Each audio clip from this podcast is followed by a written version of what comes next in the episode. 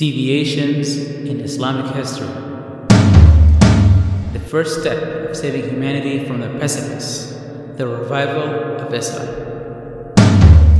The qualifications of the Islamic community for leading humanity.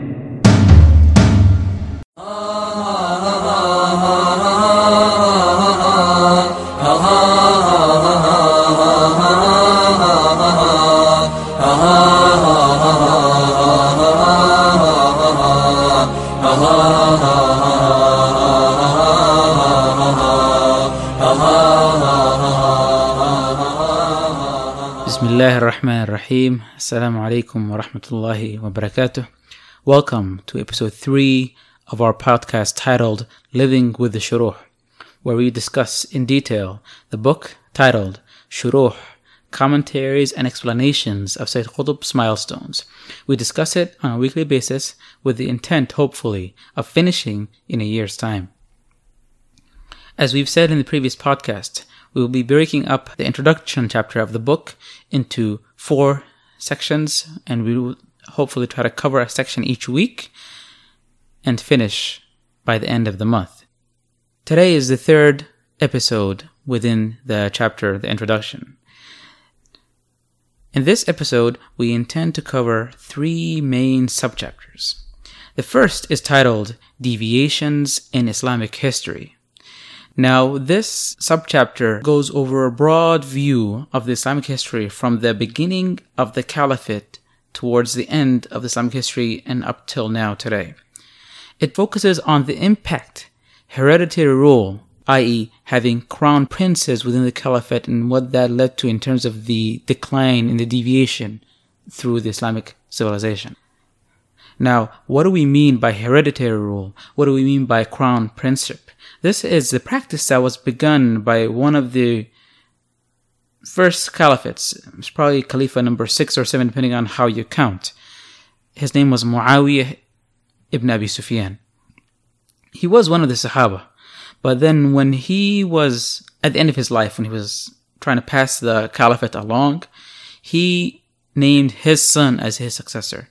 This was the first time within the Islamic history that this happened.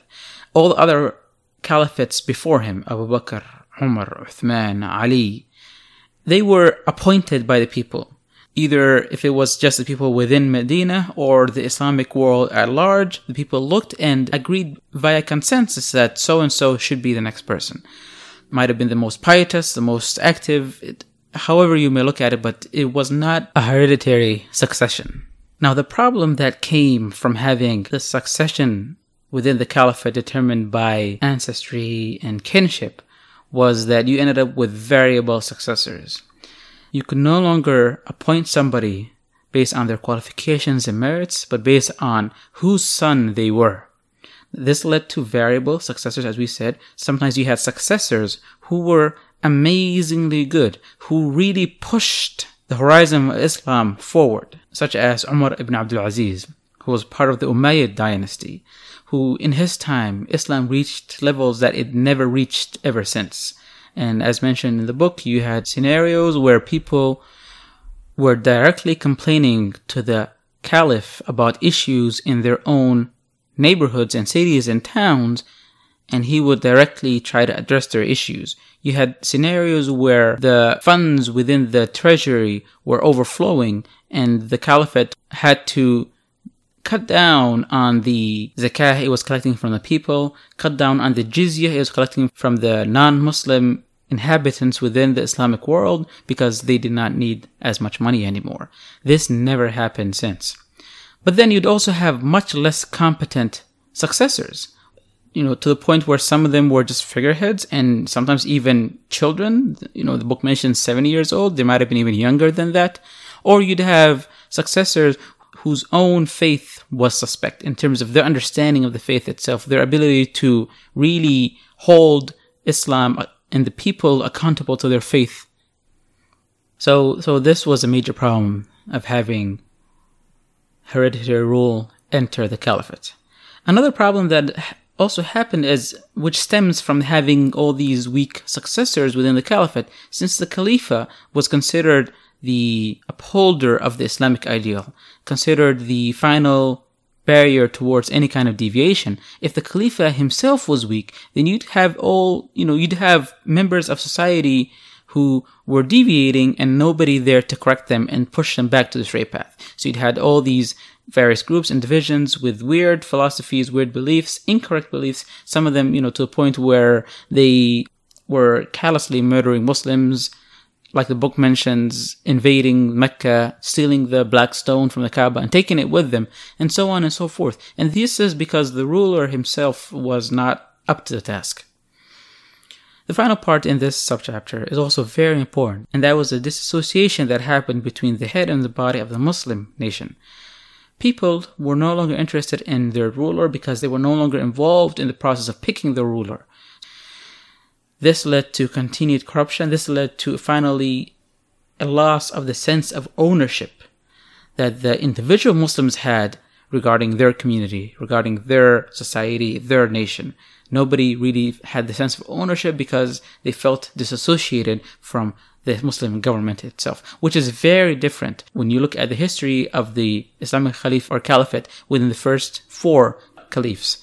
You had individuals, common citizens, holding Khalif Umar, Abu Bakr, Uthman, and Ali to task and saying, We will not listen to you, we will not obey you until you explain to us how this came to be.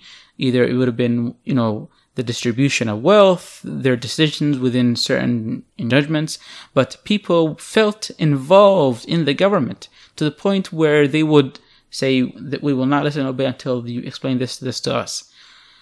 This was almost unheard of and completely disappeared by the advent of the Abbasid Caliphate and maybe even a little bit before that and definitely beyond that as well. And this was a major deviation in Islamic history. The second subchapter is titled The First Step of Saving Humanity from the Precipice The Revival of Islam. And there's a quote in the beginning from the milestones, which I think is very important, and I'd rather quote it here instead of trying to paraphrase it. Sayyid Qutb says, quote, it is necessary to revive that Muslim community which is buried under the debris of the man-made traditions of several generations, and which is crushed under the weight of those false laws and customs which are not even remotely related to Islamic teachings, and which, in spite of all this, calls itself the world of Islam. I am aware that between the attempt at revival and the attainment of leadership, there is a great distance as the Muslim community has long ago vanished from existence and from observation, and the leadership of mankind has long since passed to other ideologies and other nations, other concepts and other systems. This was the era during which Europe's genius created its marvelous works in science, culture, law, and material production, due to which mankind has progressed to great heights of creativity and material comfort. It is not easy to find fault with the inventors of such marvelous things, especially since what we call the word of Islam is completely devoid of all this beauty. But in spite of all this, it is necessary to revive Islam. The distance between the revival of Islam and the attainment of world leadership may be vast, and there may be great difficulties on the way, but the first step must be taken for the revival of Islam. End quote.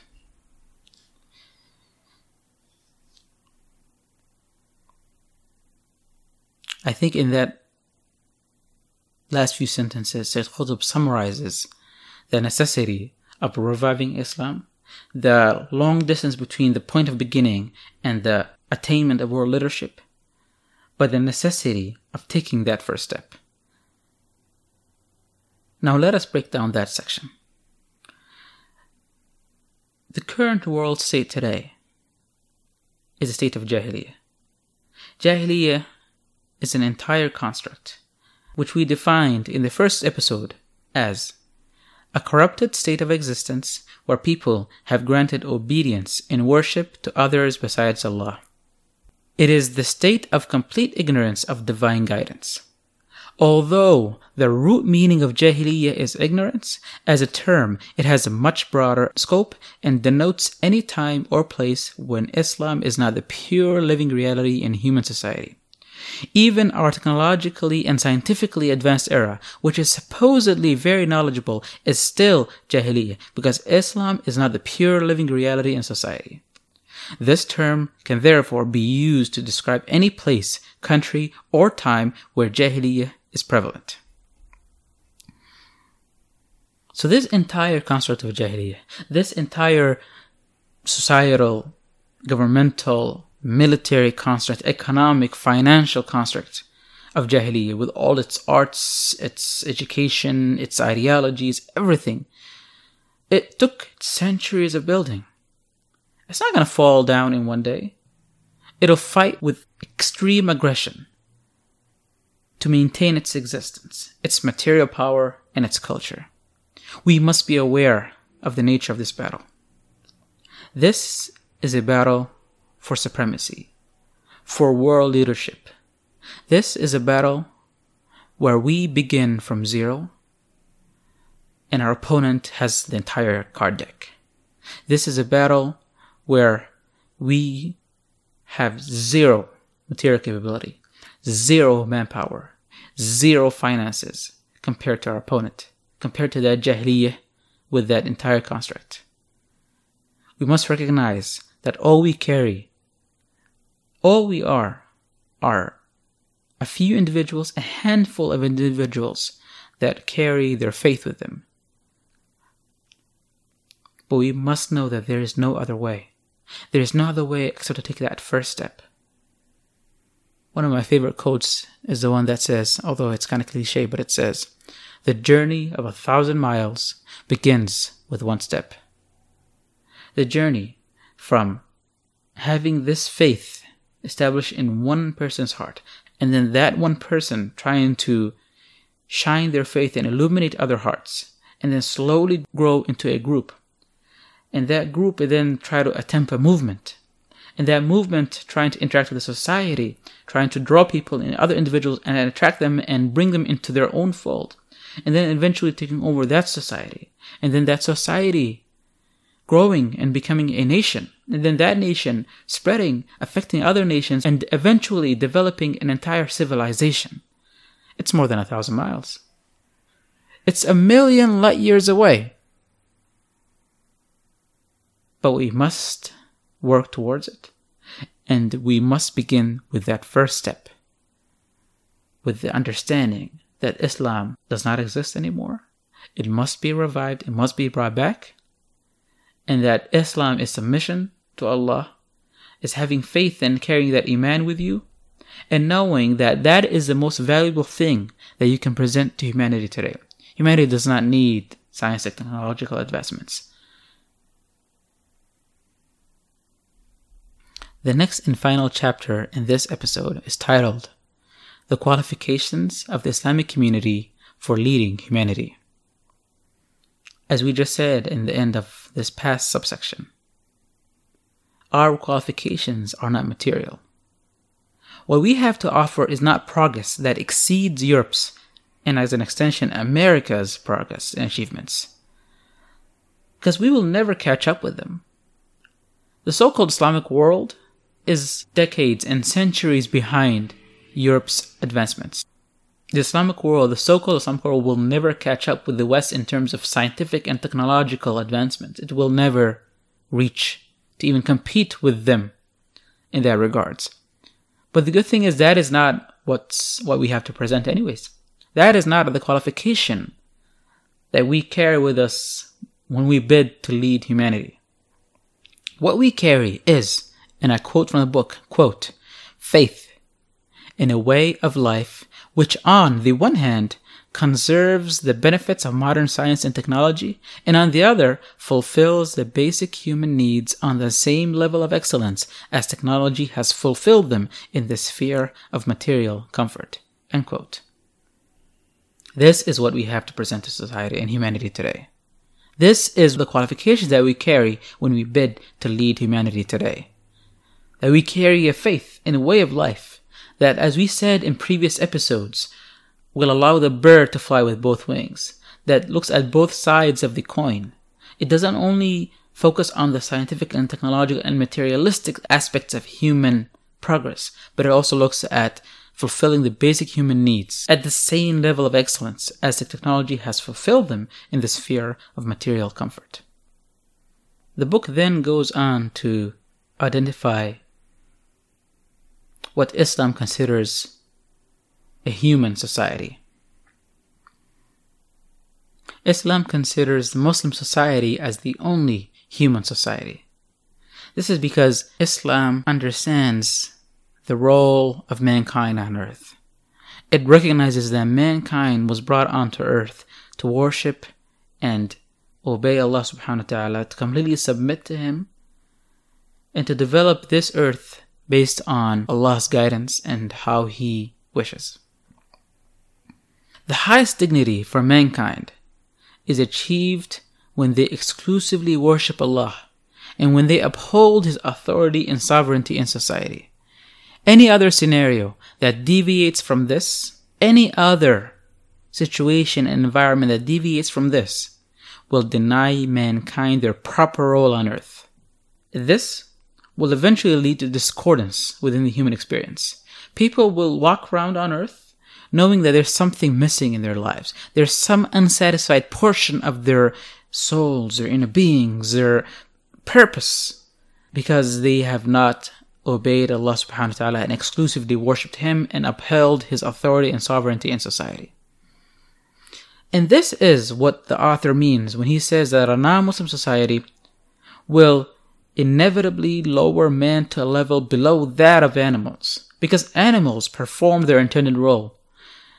Cattle, other livestock, beasts of burden, predators and prey, plants, bacteria, whatever you may think of, each creature on earth has an intended role that it fulfills.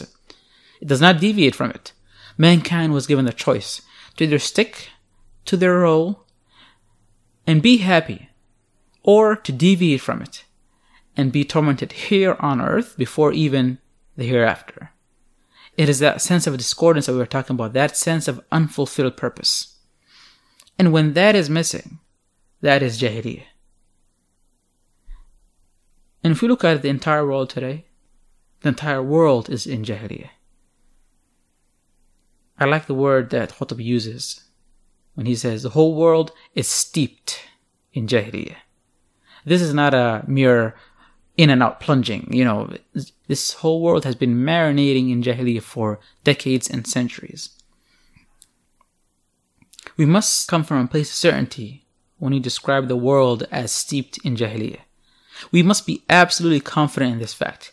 We must continuously remind ourselves why we consider the world to be in Jahiliyyah we must always look at the definition of Jahiliyyah until it becomes second nature, until we walk on this earth recognizing that every single society, every single household and family and government and nation is steeped in Jahiliyyah.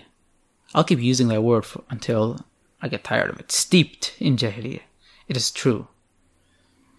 We must be so confident that it borders on but does not pass into arrogance. We must firmly believe that what we hold is the truth and we that we are the only carriers of the truth because the truth which is submitting to Allah subhanahu wa ta'ala and the truth that Islam liberates mankind from all forms of worship except that to Allah subhanahu wa ta'ala and the truth that Jahiliyyah is worshipping everything and anything and all entities except Allah this we are the only carriers of this. We must be very confident in this fact. We must know that there is no other truth. There is no alternative facts. There are no other alternative truths. There is only one truth, which is that mankind has to submit to Allah, that Islam liberates mankind from all worships except that to Allah subhanahu wa ta'ala, and that Jahiliyyah makes mankind submit to other entities except Allah subhanahu wa ta'ala. The problem is that people today try to obfuscate. They try to confuse matters together. They say, we will assign our prayer, we will assign our outwardly forms of worship to Allah subhanahu wa ta'ala. We will go to the mosques, we will pray five times a day, we will fast in Ramadan. But then we will deny Allah the right to legislate, to set laws for governance. We will deny Allah the right to set values and standards, to describe what is right, what is wrong, what is good, what is bad. And when they do this, they are associating partners with Allah subhanahu wa ta'ala. They are not letting Allah run the ship. They are saying, nope, Allah subhanahu wa ta'ala can have this parts of our lives. our five prayers, our fasts, our Jum'ahs, our Ramadans. But the rest of the year, it's ours. We do with it what we please. This is associating partners with Allah subhanahu wa ta'ala. This is shirk. And this is absolutely unacceptable to Allah subhanahu wa ta'ala. Allah says in the Quran, إِنَّ اللَّهَ لَا يَغْفِرُ أَن يُشْرَكَ بِهِ وَيَغْفِرُ مَا دُونَ ذَلِكَ لِمَن يَشَاءُ Allah does not forgive associating partners with Him. He will forgive anything else to whoever He pleases. But He will not forgive shirk. This is a very important thing that we must recognize. We must understand that Allah subhanahu wa ta'ala is not only expecting us to pray to Him, is not only expecting us to fast for Him, to pay zakah for Him, to make hajj for Him, but He's also expecting us to take our laws, our values from Allah subhanahu wa ta'ala alone. And if we don't, it's shirk.